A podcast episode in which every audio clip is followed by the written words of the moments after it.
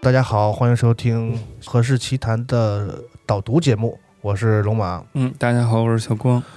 今天我们要介绍一本有点特殊的书，所以呢，也是我们俩这样一个特殊的组合来录这个节目的原因。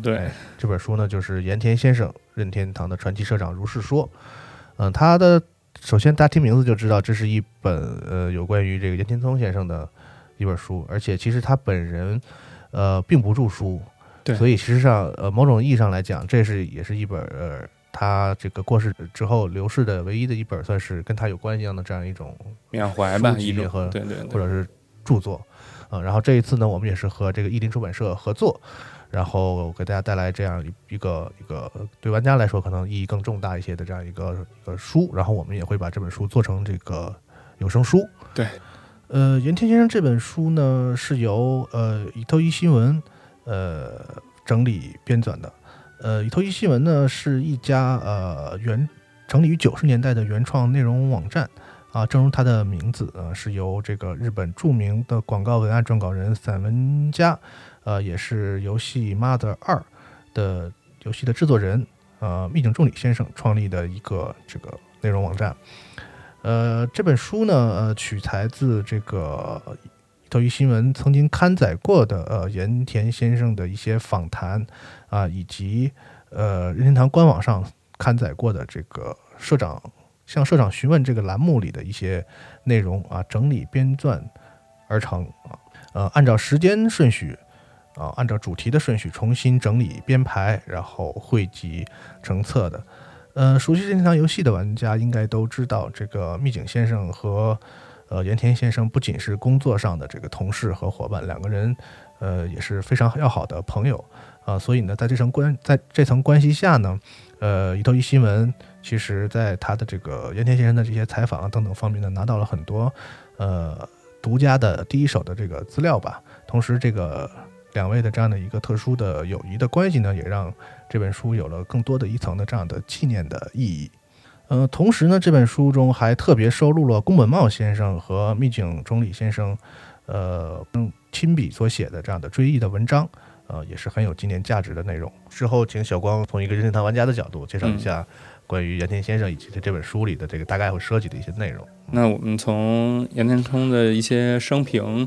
来开始介绍吧。好的。像盐田聪，他最早是出生在北海道的札幌市，然后他是1959年12月6号生人。他在学生时代就对这个电子游戏非常有兴趣啊，然后在76年的时候，靠自己打工和家人的帮助买了一个 HP65 的这种手持可编程计算器。然后利用这台计算器开始进行一些简单的独立的编程，做一些游戏。然后盐田聪自己也提到了，说那个时候他其实周围人只有他的同桌是他的最怎么说，就是他开发出来对他开发出来游戏的第一位玩家。这个对他其实当时也是有了一定的影响。70年代嘛，也算是日本较早的一批这个编程爱好者。对。然后后来他考到那个东京工业大学，上京了以后，他就买了一台那个 PET 的电脑。然后在那个时候就虽然机能非常有限吧，但是也给他后面程序员的生涯打下了很坚实的基础。所以说，那个就像我们看到那个非常经典的那句话，盐田聪说，在名片上他是一个社长，但实际上他是一个程序员。这个话是从这个地方来的。然后包括他后面的那句话就是，但在他心里他是一名玩家嘛。对。然后他这个时候在这个时期考上大学以后，他就有了这个游戏开发上领域的这种本事吧。然后后来他在那个东京的西武百货，那个时候。他们东京为了推销这个 PET， 为了推销这个 PET， 然后设立了这种电脑角，然后就是公共形式的，让大家可以去体验啊，去试啊。然后那边就聚集了这么一批热爱开发的人，然后跟着在1980年的时候，这个电脑角的这个店员和常来的这几个人一起成立了一个公司，然后邀请了盐田聪。这个公司名叫 HAL 研究所，对。然后这个名字就取自于每个字母都领先 IBM 一步。特别简单，对，就所有的字母都在 IBM 的前一个字母，然后都领先于他们，然后成立了这个研究所，然后岩田聪也在这个大学毕业以后正式开始在这个地方上班。那个时候其实算进他来说只有5个人吧，是一个非常非常小的公司。就是他们当时在那个商场里那个对玩电脑的一群人一块玩到一块去了，对，特别像我那时候。但是中国不有那包机房嘛，然后一群人打游戏的一群人，后来我知道就他们几个一起就是也是干了一个什么，就是租了个柜台，然后去卖去开游戏店去了啊，也是很多，我相信很多这个就是有这个环境的人应该有类似的这个事情产生啊。然后再往下不就进到了那个 FC 的时代嘛，然后那个时候，岩田聪他们就觉得啊，这个因为那个时候的那个个人用电脑还是很昂贵的费用，对，在日本是，对、然后岩田聪他们就觉得 Family Computer 就是 FC 嘛，然后就是以很低的价格可以进入到那个大家的视线里面，然后他们就开发了很多关于这个早期的一些作品，比如说就觉得这有前途吗？对，然后觉得这是弹珠台啊、高尔夫啊，还有气球大战啊，这些好多游戏都是岩田聪担任的编程。他所以严格意义上来说，他是一个程序员。然后随后就是因为这些事情，他跟任天堂有了这些交流嘛，然后 HAL 研究所也成为了任天堂的子公司。然后1988年的时候，岩田聪因为那个任天堂方程式赛车越野赛2D、3D 的那个越野赛认识了宫本茂，他们在那个时候开始认识的。这啥游戏？他真没玩过这个。这是一个很前期的游戏，但是在书里面有提到这个想法，后来被加就是又升级改造成了马里奥赛车，这有点像是马里奥赛车的前身。对，然后在这个阶段认识了宫本茂，但是他们就只是工作上这样的一个熟识。然后在1992年 ，HAL 研究所因为那个经营管理不善，然后欠了差不多有50亿的日元。然后岩田聪被那个山内府给提拔上来，说你来当社长。然后任天堂又出了一笔资金来，就是来拯救他们吧。然后被提拔成社长以后，就即便是任天堂出了一部分钱，但是 HAL 研究所还有15亿的日元的欠款，按说也没多少钱，但是他的公司小嘛。对啊，那个时候岩田聪才三十几岁当社长，然后一下背上了15亿日元的债务，还是挺头疼的。然后他最后用了6年的时间，然后每年还还不少钱，把这个15亿给还上了。然后还上了以后，然后怎么说？这一段在书中我觉得说的还挺感触吧，就是岩田聪，因为他以前他也没当过社长，对，他是程序员嘛，对，程序员，然后作为那个开发部的这种部长啊什么的，他领导经验其实并没有那么多，而且当时你想，整个公司从5个人涨到90个人，然后后来他们又差不多裁了一些人，然后在山梨县其实就是一个小的开发工作室嘛，然后。感觉他对他来说，看他的这个就是说话内容啊，感觉啊，就是这段的这几年的经历，对他来说好像还挺重要的。他就会反复会提起，就是那个他刚当上社长，然后还要背着欠债的这个公司的这个责任的，对，经常会被他提到。对，然后他在这个阶段就特别积极的和员工开始一个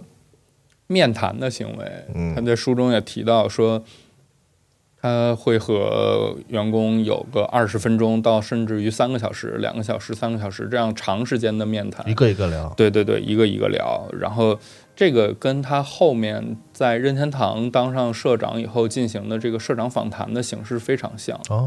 他可以让员工更了解公司，然后也让自己更了解员工的想法，然后来一起推进，让这个事情变得更好。然后他也有提到说，在进行了这个社长访谈以后，很多员工其实后来是对他有所感激的，说啊，就是听了您的建议以后，其实让这个事情变得更顺了。所以我觉得在这个方面，岩田聪真的是功不可没。也算是他一个就是很著名的一个很独特的这个管理方式。对，就是一个一个的去和员工化疗，而且不是说简单的，对，而是长达可能是。他有的时候他说过，就是在这个早期的时候，可能会聊超过1个小时、2个小时、3个小时这种情况都有啊，也挺奇特的。你咱们公司这么点人，这个其实都很难做到，很难、啊、对啊，何况是他对大公司的话，对。他那个时候还好，他那个时候在 HAL 的时候还好，但是他进了任天堂以后，对对对，我们能看到他从06年到15年吧、嗯，这一个很长一段时间，他其实一直是保持着有这些东西的，嗯嗯。然后他这不是在那个 HAL 担任社长嘛？然后这个时候，他虽然是担任社长，但他本质上还是一个开发员，然后就包括那个十分有名的 Mother 2的那个开发时间 Mother 2这个游戏一共开发了5年之久、哦、非常痛苦。然后这个伊藤一桑就是秘井崇理，他就找到那个山田富和那个说这个开发不完啊，这个没有办法弄。然后岩田聪调过来说啊、我们有一个办法，就是你重做这个游戏，我们可能只用半年时间，但你要是把现有的东西进行修正，可能需要2年的时间。嗯，然后他们最后选择了重新制作 Mother 2这个游戏。然后这个也是因为这个事件吧，让他和秘井成了一个非常好的朋友的关系。对，他们之前是相互不认识的。哦。然后这个就是他在 HAL 研究所当时的一段经历吧。我觉得。怎么说，可能有痛苦，因为毕竟有债务要还，然后自己又是一个30几岁的年轻人。他也在书中提到说，他当时去银行说啊，我是新来的社长，我会努力还钱。但是有的银行就会说啊，你加油吧。有的银行就说你不好好还，我们也很难办啊什么的。其实还是经历了一些人生的这些酸甜苦辣的，我觉得然后后面因为他带着这个 HL 怎么说，领导有方，然后还清了这个钱以后，在20年，然后就被山内给调到任天堂，担任这个企划市长这么一个职位。2年以后，然后山内又把他就直接任命为社长，这也是1889年以来第一个不是由山内家族成员出任的任天堂社长。山内也是真可以。对，当时也是，就是大家都是很震惊嘛。就是这谁呀、啊？对对对对，但实际上当时大家都还不认识。对对对，但实际上他们其实之间非常有很好的关系了。然后这个岩田聪也没办法上任到那个任天堂这个社长的地方，就一上来就面临着这个 NGC， 当时是 NGC 嘛，这个失败巨大的压力，然后。他从2004年提出了这么一个扩大游戏人口的蓝海计划，这个想必，差不多跟我同龄左右的玩家基本上都能知道，当时任天堂推出这么一个方向，像 NDS 双屏，然后还有那个后面发售的 Wii， 对，这2台机器基本上都是处于。就是让新人玩家可以轻松上手的游戏体验嘛，然后就。这个他的这样一个方针上的这个转变，对，其实是这个力挽任天堂危难于狂澜，是吧？对对对，然后卖的这个钱数啊都非常之高，销量啊各方面的，然后这个蓝海计划相当于一举拯救了任天堂在 NGC 时代的失利，对，然后游戏业界其实也受到这个Wii的影响，那个阶段进入到那个体感的时代，是，比如说像后面发售的那个 Kinect， 然后还有那个索尼的那个Move，基本上都是属于一个体感操作一个状态。然后从2006年，就是我说的刚才那个任天堂官网上有了这个社长访谈，里面包含了很多关于任天堂新作呀以及新机型公开的时候的一些采访。现在这个页面还在任天堂的那个官网上面能找得到。如果大家有兴趣的话，可以去看一看。然后从2011年，任天堂开始尝试直面会，然后就是大家可能非常印象深刻，岩田聪的那个站在那儿，然后摆出那个手势，说“乔克塞茨”，直接是这样，然后给大家来公开任天堂的一些游戏。但是从2012年和2013年发售的3DS 和 Wii U， 又让这个整个任天堂。感觉有一点回到 GC 的那个时代，又要困难了吗？对对对，就是这两台机器卖的并不是非常的好。然后 3DS 发售以后，还包含了那个跳水价格，然后岩田聪也自己亲自说，我把我工资减半，然后来进行一些补偿。那我觉得这两台机器的发售陷入苦战，是导致它后续的一些问题的发生。给我的感觉是这样，然后就像2014年，这也就是 Wii 发售1年多以后，然后任天堂在官网上发了一个致股东的消息，说岩田聪在精密检查中发现胆管中有肿瘤，然后虽然经过了一系列的治疗，然后岩田聪后面也有出现，但是在15年的7月11号还是不幸的病故，享年在55岁。哎，英年早逝。对，这个就是整个岩田聪的一个，怎么说？网上或者说大家能整理到一个大概的生平状态。其实刚才提到就是他推出的这个蓝海计划，其实不仅仅是对任天堂的一个这个业务的转变，然后业绩的一个拯救。其实他整个这个世代的它的这个2款主机以及其上的游戏呢，其实对这个行业是有很大的影响的。包括这本书出的时候呢，很多知名的那种大的媒体，都会怎么说给他就是但其实这本书我们无法从文学性上说它有多么的这个精妙，因为它其实就是个语录类的这样一个东西。所以呢，很多这个媒体呢给出的其实这个评语或者是评价呢，其实是关于他本人的。行业内呢，就是大家都认为，就是他，在怎么说扩大游戏人口这件事情上啊，不仅仅是说起来那么简单，他真的是做到了一些让这个市场变大，让更多的人了解这个行业，然后进入这样一个媒介的一个怎么说对行业的贡献很大，所以他才有这样的地位。其实虽然说他是程序员，其实，你说他在程序员时代就是经手过特别著名的和那种经典的作品，其实也还好。所以他有这么高的地位，其实我觉得是在于很大关系在他这个就是任天堂社长这个位置上，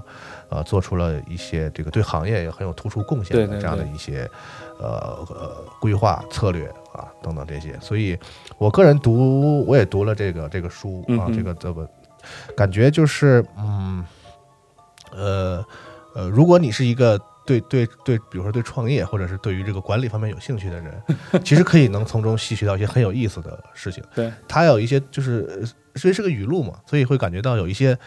很质朴的智慧。他没有说去长篇大论去讲一些什么很理念上的心灵管理鸡汤，但是你从他这个说的一些很细节的话里，确实能感受到一种很质朴的智慧啊，这是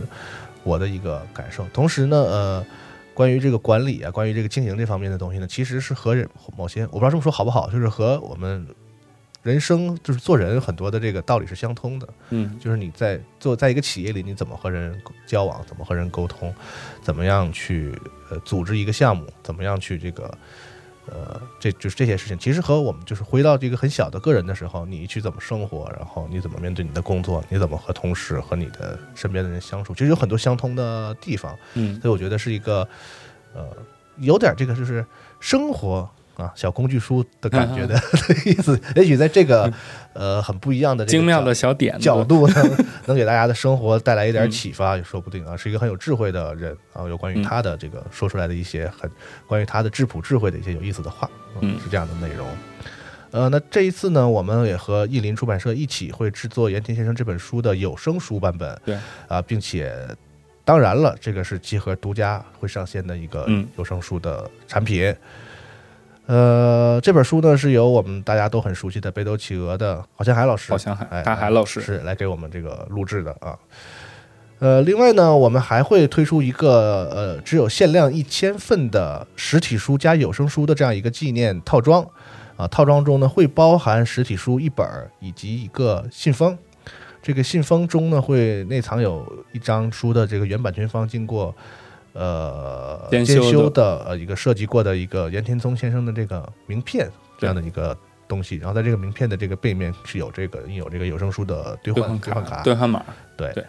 这个名片上面就是我们刚才一开始说到的那个名片上我是一个社长，然后实际上我是一个程序员，然后但内心中我是一个玩家，就是这个特别经典的话语，名言。同时呢，这个套装里我们还会赠送一个冰箱贴啊，这个冰箱贴的设计也是同样是得到了版权方的这个认证的。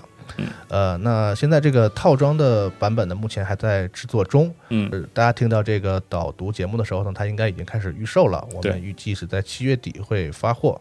啊，所以呢，不是特别着急，还对这个套装里的一些纪念品比较感兴趣的朋友呢，可以稍微等一等。对，可以选择这个，你大概还是很有纪念意义的。大概在7月底。之后的一段7月底8月初吧，我觉得大概相继的就会就可以收到，可以发货。对这一个实体书和有声书这样的一个套装版本。那无论你现在听到这期节目的朋友，你是已经在线上购买了我们的有声书，还是这个购买了我们的这个实体书加有声书这样纪念套装吧？啊，总之就是希望你会喜欢我们这次的这样一个产品。也是我们通过这样的方式吧，因为好像据我所知，如果不出意外的话，受的解锁的这个时间应该也是11号，7月11号这样一个原田先生离开我们的这样一个纪念日。对啊，也是我们这样送上一份缅怀吧，通过这样一个产品，毕竟离开我们6年了，对喜爱他的玩家一起，是吧？行，那今天这期节目就到这儿。感谢大家的收听。谢谢大家，再见。